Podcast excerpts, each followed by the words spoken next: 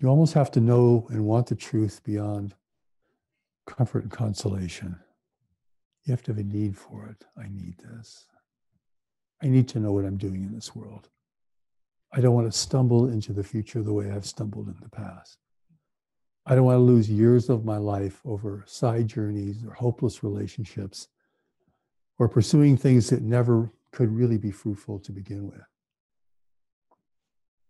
And so the yearning for the truth now becomes more a yearning for freedom or yearning for strength, yearning for direction. And you're more willing to put at risk the things that you want or hope for, or your beliefs about how the future is going to be in a way that you want it to be. So it's a burden that sets you apart. You all relate to what I'm saying? Yes. Okay, good.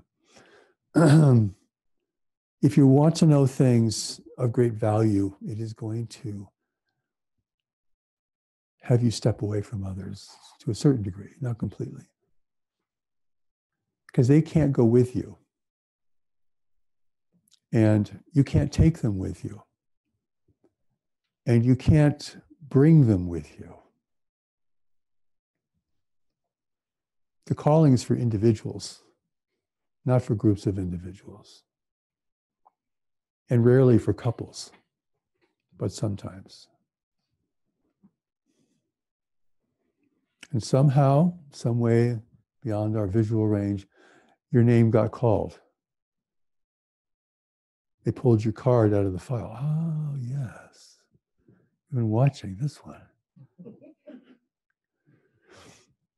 however that may be.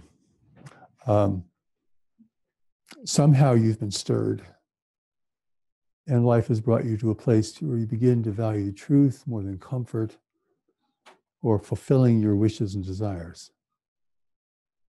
So be grateful for your mistakes and disappointments if they have brought you to this stage of your life that enable you to cross this line from living a life of fear and hope to one of certainty and direction.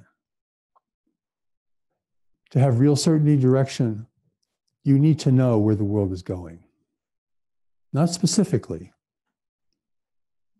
not in terms of knowing dates and places of events or um, prophetic statements to deal with specific matters, but more where is the world going? Because no matter how you view yourself in your life, you are going there.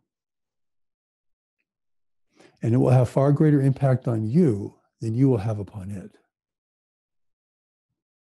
But most people think of their lives without the context of where the world is going, without the context of nature and what might be happening in the natural world, or without the context of seeing the bigger picture of their life, their life circumstances, and what would shape or change that. And here, if you stay in touch with these things, you begin to have the eyes to see certain things.